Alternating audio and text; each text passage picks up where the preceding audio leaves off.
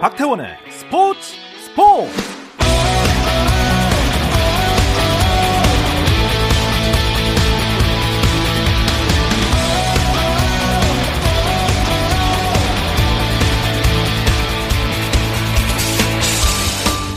스포츠가 있는 저녁 어떠신가요? 아나운서 박태원입니다. 네, 오늘 이슈들을 살펴보는 스포츠 타임라인으로 출발합니다.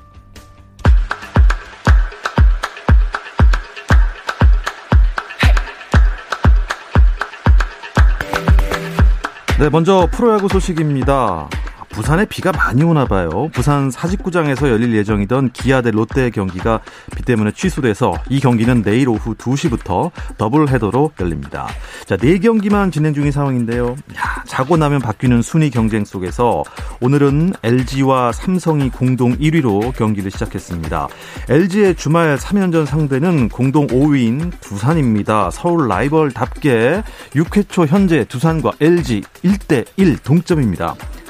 삼성도 공동 5위 NC를 만났군요. 이 경기 7회 초인데요. 삼성이 4대 2로 NC에 앞서 있습니다. 공동 3위 SSG는 7위 키움과 경기를 벌이고 있는데요. SSG가 6회 말 7대 1로 앞서 있습니다. 또 공동 3위 또 한 팀이죠. KT는 한화를 주말 3연전에서 만났습니다. 5회 말이고요. KT가 4대 0으로 한화에 앞서 있습니다. 메이저리그 토론토 블루제이스의 류현진이 시즌 여섯 번째 퀄리티 스타트를 달성하고도 시즌 4패째를 기록했습니다. 류현진은 시카고 화이트삭스와의 원정 경기에 선발 등판했는데요. 6이닝 동안 홈런 1개를 포함해 안타 5개를 허용하며 3실점했는데 토론토 타선의 침묵 속에 팀이 5대2로 패하면서 패전 투수가 됐습니다. 베이스볼 아메리카 메이저리그 40인 로스터에 든 선수는 도쿄올림픽에 참가할 수 없다고 재차 확인을 했습니다. 베이스볼 아메리카는 40인 로스터의 올림픽 출전 불허는 미국을 포함한 모든 나라에 적용된다면서 한국은 류현진과 김광현을, 일본은 오타니와 다르비슈를 도쿄올림픽 대표팀에 뽑을 수 없다고 밝혔습니다. 따라서 올림픽 예비 선수 명단에 이름을 올린 양현종, 최지만, 김하성까지 도쿄올림픽 출전이 어려워 보입니다. 한편 KBO 사무국은 16일 오전 11시 기자회견을 열어 도쿄올림픽 최종 엔트리를 발표할 예정입니다. 프랑스 오픈 테니스 대회 여자 단식 결승에서 러시아의 파블류첸코바와 체코의 크레이치코바가 맞붙게 됐습니다. 파블류첸코바는 4강전에서 지단세크를 2대 0으로 제압을 했고요. 크레이치코바도 사카리를 2대 1로 꺾고 결승에 진출해 이 두 선수는 한국 시간으로 12일 밤 10시 결승전을 시작합니다. 미국 프로농구 NBA 동부 컨퍼런스 플레이오프 2라운드 3차전에서 밀워키 벅스가 아데토쿤보와 미들턴의 68득점 합작 속에 브루클린 네츠를 86대 83으로 이기고 시리즈 첫 승을 거뒀습니다.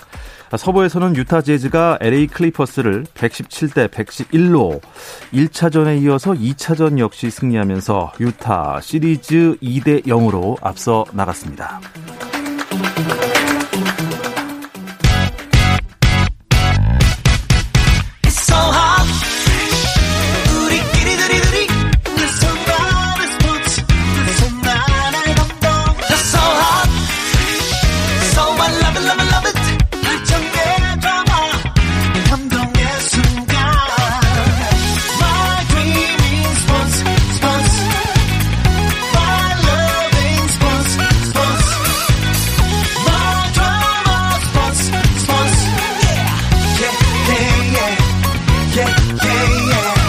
스포츠 스포츠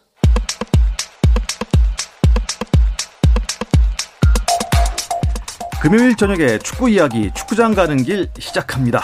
스포츠 조선의 박찬준 기자 또 그리고 서호정 축구 전문 기자와 함께합니다. 안녕하십니까? 안녕하세요. 안녕하세요. 네 반갑습니다.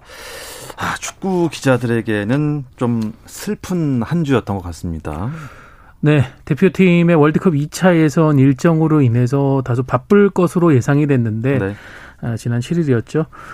유상철 감독 최장암으로 어 지금 1년 8개월 가까이 투병하고 있었는데 결국 세상을 떠나서 이제 하늘의 별이 되었습니다. 그래서 국민적 슬픔과 함께 아, 취재진들도 바쁘면서 슬픈 한 주를 보냈습니다. 그렇군요. 박찬준 기자는 유상철 감독님과 약 좀 친분이 두텁다고 제가 알고 있었는데 좀 마음이 더 안 좋으셨을 것 같아요. 네, 뭐 유족에 비할 바는 아니겠지만 저 역시 좀 많이 슬펐고요. 좀 감독님 가시는 길에 마지막으로 썼던 기사에 많은 분들이 좀 공감을 해주시고 위로를 해주셔서 저 역시 잘 이겨내고 잘 추스렸습니다. 네. 두 분 다 빈소본은 다녀오셨죠? 네, 저도 다녀왔고요. 어, 거기서 이제 박찬준 기자도 만났었는데, 음. 네, 뭐 제가 갔을 때 이제 입관식이 진행되고 있어서 조금 시간을 기다려야 됐었고, 네. 네, 저도 이제 마지막 인사를 하고 어, 나왔습니다. 네. 어, 빈소 촬영된 화면을 보니까 2002년 월드컵 영웅들이 거의 다 모였더라고요. 근데 박지성 선수가 안 보였는데 지금 영국에 있다면서요? 네, 뭐 저는 사실 이게 왜 논란이 됐는지 모르겠는데 박지성 전북 어드바이저가 빈소에 오지 않은 것에 대해서 여러 팬들이 좀 의문을 나타내고 또 이게 또 아내분 SNS에 또 들어가고 아내분도 또 이걸 반발을 하면서 좀 문제가 됐는데요. 박지성 선수 현재 지금 영국에 있기 때문에 지금 뭐 참석이 불가능한 상황이었고요. 예. 제가 또 이 말을 좀 전해드리고 싶은데 사실 어, 발인을 마치고 사실 이번 그 유성철 감독 상에서 상주 역할을 했던 유 감독님과 아주 가까운 이 동생분께서 랑 연락을 했었는데 네. 뭐 굉장히 좀 유족들도 이게 논란이 되는 거에 대해서 좀 안타까워했다고 하더라고요. 그러면서 사실 기사를 준비했다가 유족 측에서 쓰지 말아달라고 제가 멈췄는데 사실 박지성 선수 측에서도 이런 좀 성의 표시가 있었던 걸로 알고 있습니다. 예, 음, 그렇기 때문에 네. 예, 추모 표시를 한 걸로 알고 있기 때문에 이 논란이 좀 잠잠했으면 하는 좀 바람이 있습니다. 네. 박찬주 기자는 그 유상철 감독 그 상태 몸 상태 알고 계셨습니까? 제가 3월 말에 그때 위독설이 나왔을 때 통화를 하고 그때 이제 좋아지고 있다는 이야기를 듣고 그다음에 좀 약간 마음을 넣었었는데 4월부터 다시 또 좀 상태가 안 좋았다는 얘기는 계속 지인들 통해서 전해 듣고 있었고요. 네. 그때 좀 통원 치료를 원래 집에서 하고 계셨었는데 그때 갑자기 뇌압이 높아지면서 어허. 병원에 입원을 하셨고요. 그 아주 가까운 가족 외에는 뭐 면회도 불가능할 정도로 상황이 좀 좋지 않았던 게 사실이었고 뭐 중간 중간 근데 상황이 좀 호전되고 있었던 부분도 있었기 때문에 저희한테 좀 전해지는 얘기가 있었고 여러 가지 이야기가 있었는데 결국에는 예 그렇게 뭐 세상을 암이라는 놈이 좀 어려운 것 같습니다. 그렇군요. 아, 이 상황이 좀 더욱 아쉽고 안타까운 건, 어, 잘 이겨내고 있다는 소식이 간간히 들려와서 네. 희망을 봤는데 참 안타깝습니다. 처음 2019년 당시 10월이었죠. 그때 이제 처음 췌장암이 이제 발견이 됐을 때, 뭐 일각에서는 그런 얘기도 있었어요. 지금 감독을 수행할 때가 아니다. 시한부 이제 에 들어간다. 왜냐하면 췌장암이 지금 가장 악질적인 암이고, 그렇습니다. 예, 침묵의 뭐 살인마 이런 별명도 있듯이 예. 췌장암이 상당히 위험한데, 근데 그걸 이겨냈고 특히 이제 작년에는 많은 부분이 호전됐었고 암 크기도 줄어들었고 유상철 감독이 직접 혼자서 운전도 할 수 있고 뭐 지인들과 골프 행사 이런 공- 경우도 나가면서 건강을 찾아간다는 모습이 보여져서 다 안심을 조금 하고 있었는데 아, 뭐 박찬준 기자가 얘기했듯이 참 암이라는 게 돌연변 돌, 돌, 돌발적으로 또 다시 맞습니다. 네, 예. 등장하는 그런 참 병이 무서운 것 같습니다. 저희가 유상철 감독 부고를 듣고 다음 날에 바로 어, 나름대로 추모 방송을 하긴 했는데요. 또 이렇게 아주 가까이 계시던 축구 기자분들이 나오셨으니까 어, 유상철 감독과의 추억을 조금 더 짚어보도록 하겠습니다. 두 분은 그 유상철 그러니까 감독 말고 선수 하면 어떤 것이 제일 먼저 떠오르세요? 저는 컨페더레이션스컵 멕시코전 헤딩골 당시 음. 이제 코뼈가 부러진 상황에서 맞아요. 했던 게 기억이 나는데요. 감독님 이번에 특히 암과 싸우면서 제가 주- 지근거리에서 지켜보면서 느낀 게 아, 이 사람이 얼마나 강한 사람인가에 대해서 굉장히 많이 느꼈는데 그 장면이 상징적인 모습인 것 같아요. 그러니까 코뼈가 부러진 상황에서도 머리를 들이밀어서 득점을 했었잖아요. 예. 본인이 그렇게 아프고 그런 와중에서도 인천 지휘봉을 놓지 않았던 게 단순히 본인의 뭐 영달을 위해서가 아니었거든요. 이 팀에 대한 책임감도 굉장히 컸었고, 그다음에 뭐 팬들을 위한 약속을 지키겠다고 하는 의지도 굉장히 컸던 부분이 있었기 때문에 그 장면이 유상철이라는 인간 축구인을 대변하는 모습이 음. 아닌가라는 생각이 좀 듭니다.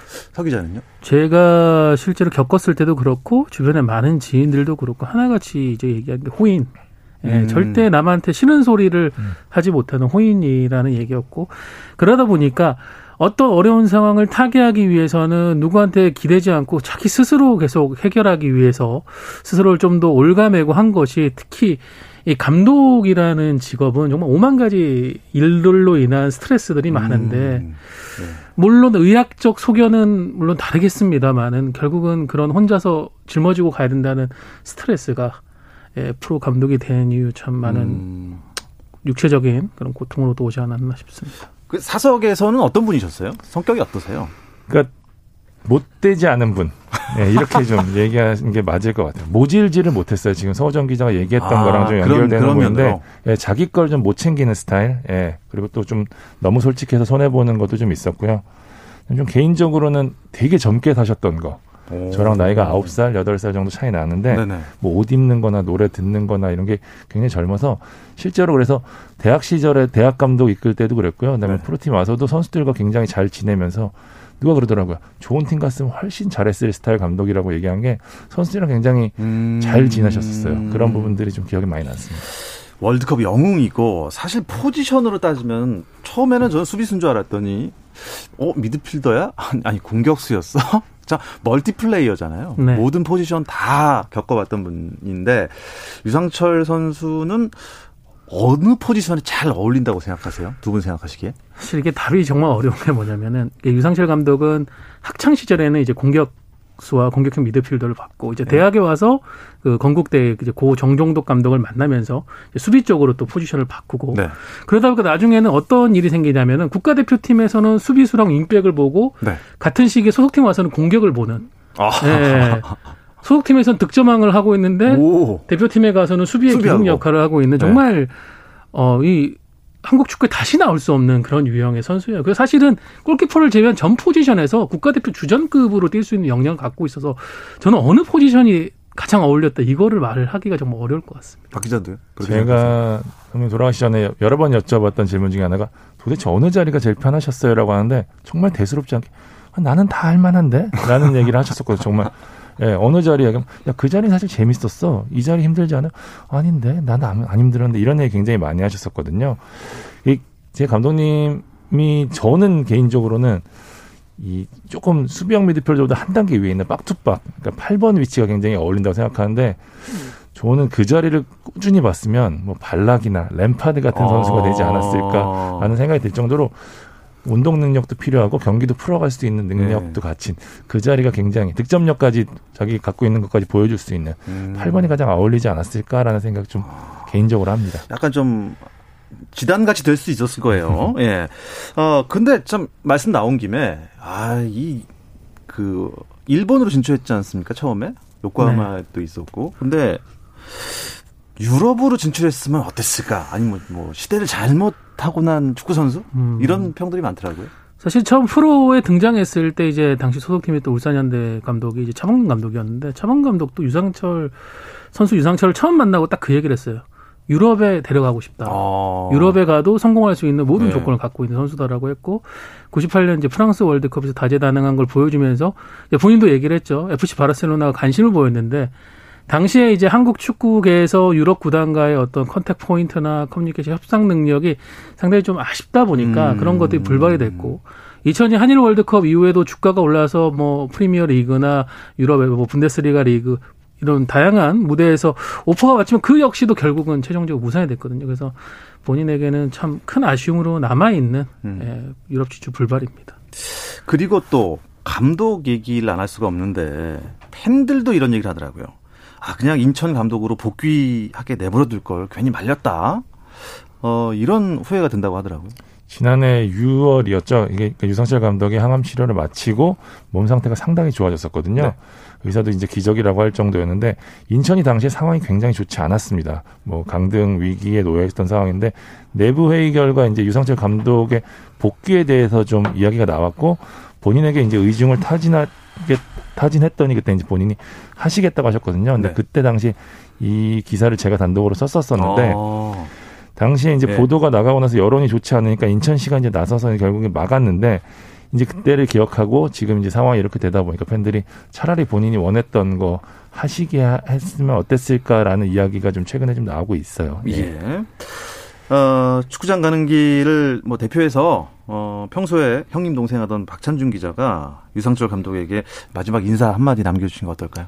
아, 이게 대본을 보고 또 저 올리려고 내는 질문 같아서 하는데 이제 안 올 겁니다. 예. 감독님이 그동안 암과 싸우시느라 고생 굉장히 많이 하셨거든요. 부디 하늘에서는 아프시지 않았으면 좋겠고요. 거기서 좋아하는 축구 마음껏 하시고 우리에게 이제 즐거웠던 뭐 좋은 기억만 안겨줬던 등번호 6번 유비 절대 잊지 않겠다고 약속드리겠습니다. 고마웠습니다. 네, 다시 한번 아, 정말 추모를 합니다. 삼각코인의 명복을 빌겠습니다. 아, 서 기자, 제가 어 제 김신욱 선수가 골 넣는 걸 봤는데 넣자마자 네. 등번 6번 있는 유니폼을 이렇게 들고 세레머니를 하더라고요. 네, 6번 유상철 감독이 현역 시절 등번호로 많은 국민들에게 이제 각인되어 있는 네. 등번호인데 어, 스리랑카전이 그 유상철 감독 발인을 마치고 이제 9일 에 열렸습니다. 그러면서 대한축구협회도 어, 여러 가지 이제 추모를 분위기를 준비를 했는데 경기 시작하고 6분 동안 응원을 하지 않고 좀 음. 경기장 침묵을 하면서 추모를 네. 하는 것. 예. 아, 그리고 선수들은 이제 팔에 검은 밴드를 착용을 했고요. 말씀하신 대로 어, 이제 벤치에서 유상철 감독의 등번호가 새겨진 유니폼을 준비하고 있다가 네. 김신욱 선수의 선제골이 터지니까 그 유니폼을 전달을 했고 김신욱 선수를 비롯한 다른 선수들이 함께 모여서 유니폼을 함께 들면서 어, 대선배의 죽음에 대한 애도를 표했습니다. 네. 근데 뭐 예상한 대로 쉽게 이긴 경기였는데 점수 차가 많이 났습니다. 예, 뭐 워낙 전력차가 크으니 말씀하신 대로 전력차가 크으니까 사실 승패는 중요치 않았고 몇 골 차로 이길 것인가가 중요했는데 네. 스리랑카전 같은 경우는 벤투 감독이 워낙 선수 멤버에 대한 변화가 컸기 때문에 네. 사실 경기력이 투르크메니스탄전만큼은 좋지는 않았지만 어쨌든 다섯 골차 승리 정도면 어느 정도 만족할 만한 경기라고 봐야 될 것 같습니다. 자 이제 이 경기 승리하면서 벤투호는 레바논전과의 결과와는 관계없이 이제 최종 예선 진출로 확정 지은 거죠? 네. 처음에는 이제 사실상 확정이라는 표현들을 많이 썼는데요. 대한축구협회에서 AFC와 피파에 문의한 결과 현재 어, 조별리그 전체적인 다른 상황들을 봤을 때 우리가 레바논에게 어떠한 점수 차로 패해도 이제 2위 중에서 상위권 5개 팀의 승점 상으로 올라가게 됩니다. 그래서 네. 지금 어, 조 1위가 아니더라도 조 2위가 되더라도 어, 지금 이제 최종 예선으로 가는 것은 확정이 됐습니다. 네. 하지만 조 2위로 최종 예선에 갔으면 좋겠습니다. 아, 뭐 투르크메니스탄전 그 스리랑카전 면밀히 또 분석을 하고 새 얼굴들 활약도 살펴볼 필요가 있겠는데요. 자, 이 이야기는 잠시 쉬었다 와서 나누겠습니다. 당신의 팀이 가장 빛나는 순간 스포츠 스포츠 박태원 아나운서와 함께합니다. 금요일 밤의 축구 이야기 축구장 가는 길 듣고 계십니다. 서호정 축구 전문 기자 또 스포츠 조선의 박찬준 기자와 함께 하고 있습니다. 뭐 6월에는 그야말로 A 매치 달인 것 같아요. 예, 벤투호가 일정을 이어가고 있는데 어 투르크메니스탄전에는 뭐 뭐 다 떠나서 골이 많이 나왔어요. 속이 아주 시원했습니다. 어땠습니까? 네.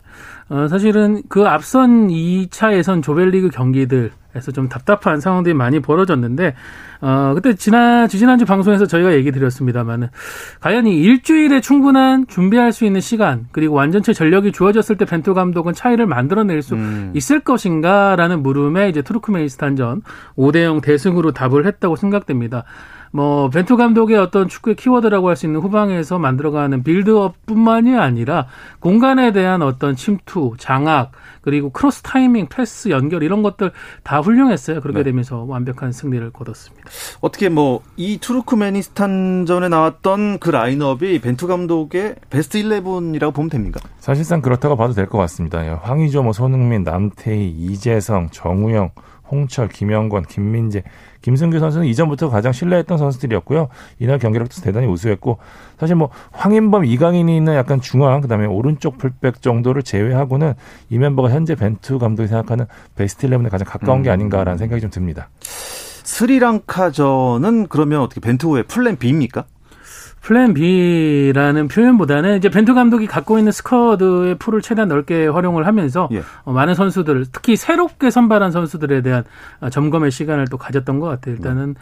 지난 트루크메이스탄전과 비교하면 남태희 선수를 제외한 선발 라인업을 10명을 모두 교체를 했거든요. 네. 그렇게 해서 나왔는데 일단은 스리랑카 효과적으로 공략하기 위한 김신욱을 최전방에 세우고 그 뒤에 황희찬, 남태희 등이 같이 공략하는 음. 송민규 등이 공략하는 방식이 잘 이루어졌고요. 어 그리고 19살 막내 정상빈 선수가 후반 교체로 A매치 데뷔해서 득점까지 기록을 했습니다.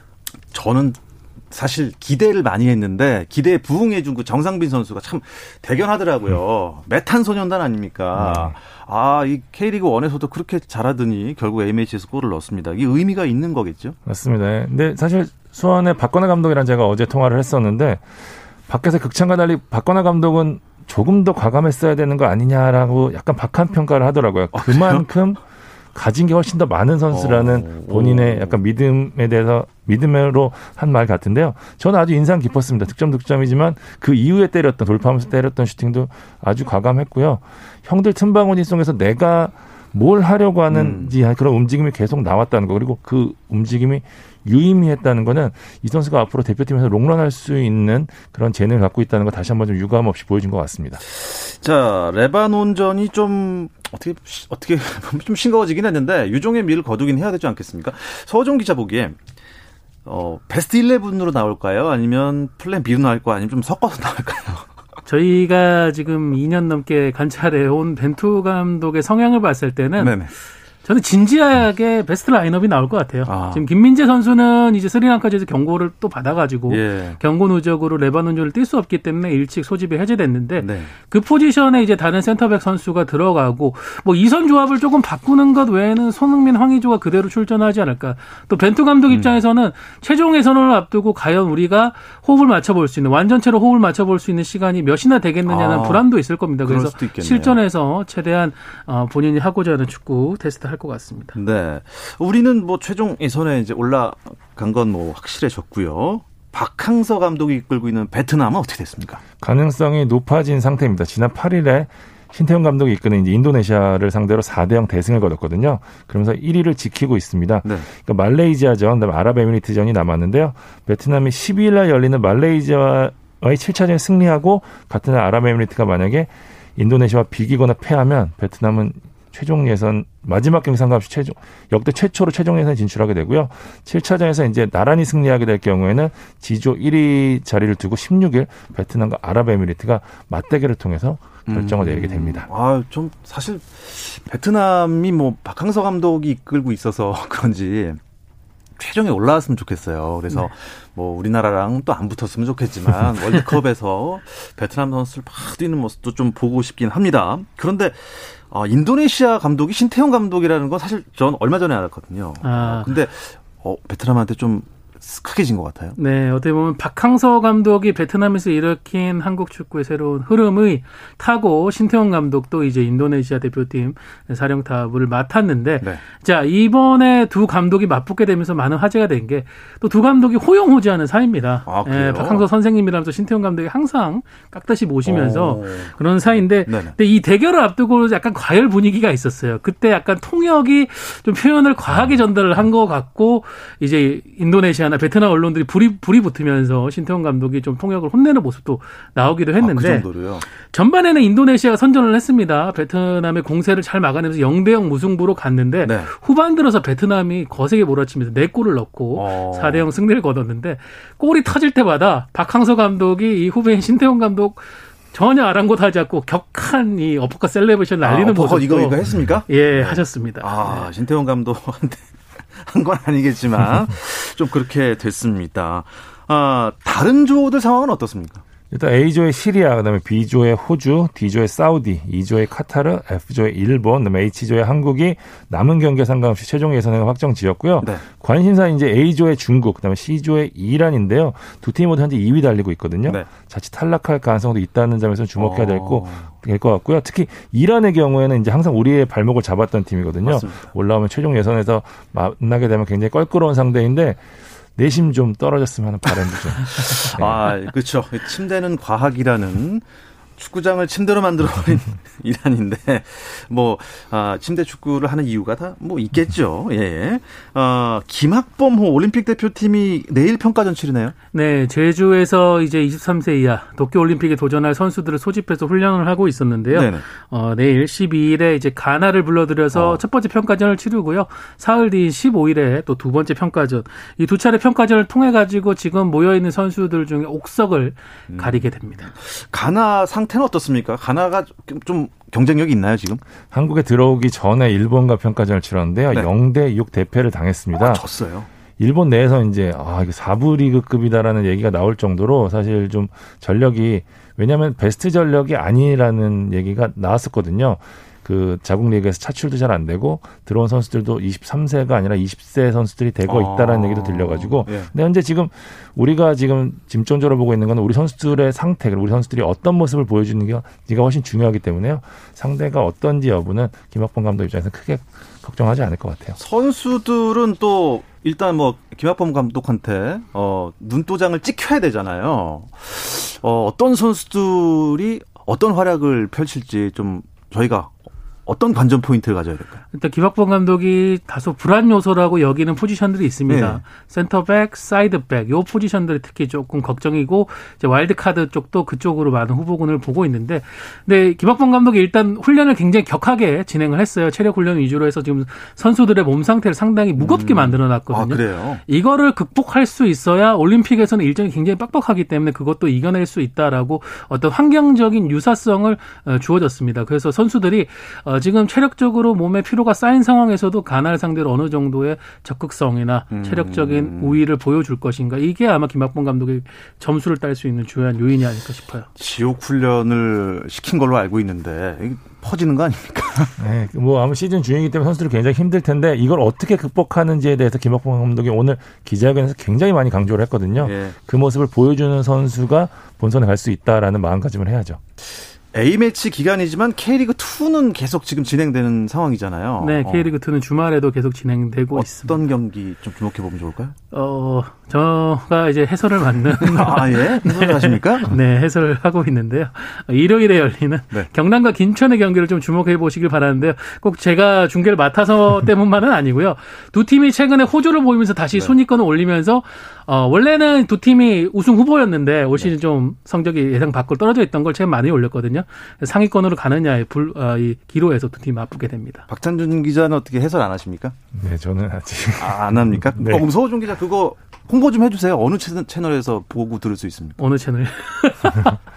여러 채널로 예, 그 프로축구 연맹 관련 SNS를 보시면은 네. 제가 출연하는 아, 예, 채널들을 아, 저희가 또 검색해서 찾아봐야 됩니까? 네. 알겠습니다. 죄송합니다. 네, 이 이야기를 끝으로 금요일 저녁 축구 이야기 축구장 가는 길 마무리하겠습니다. 스포츠조선의 박찬준 기자 그리고 서호정 축구 전문 기자 및 해설위원 고맙습니다. 감사합니다. 감사합니다.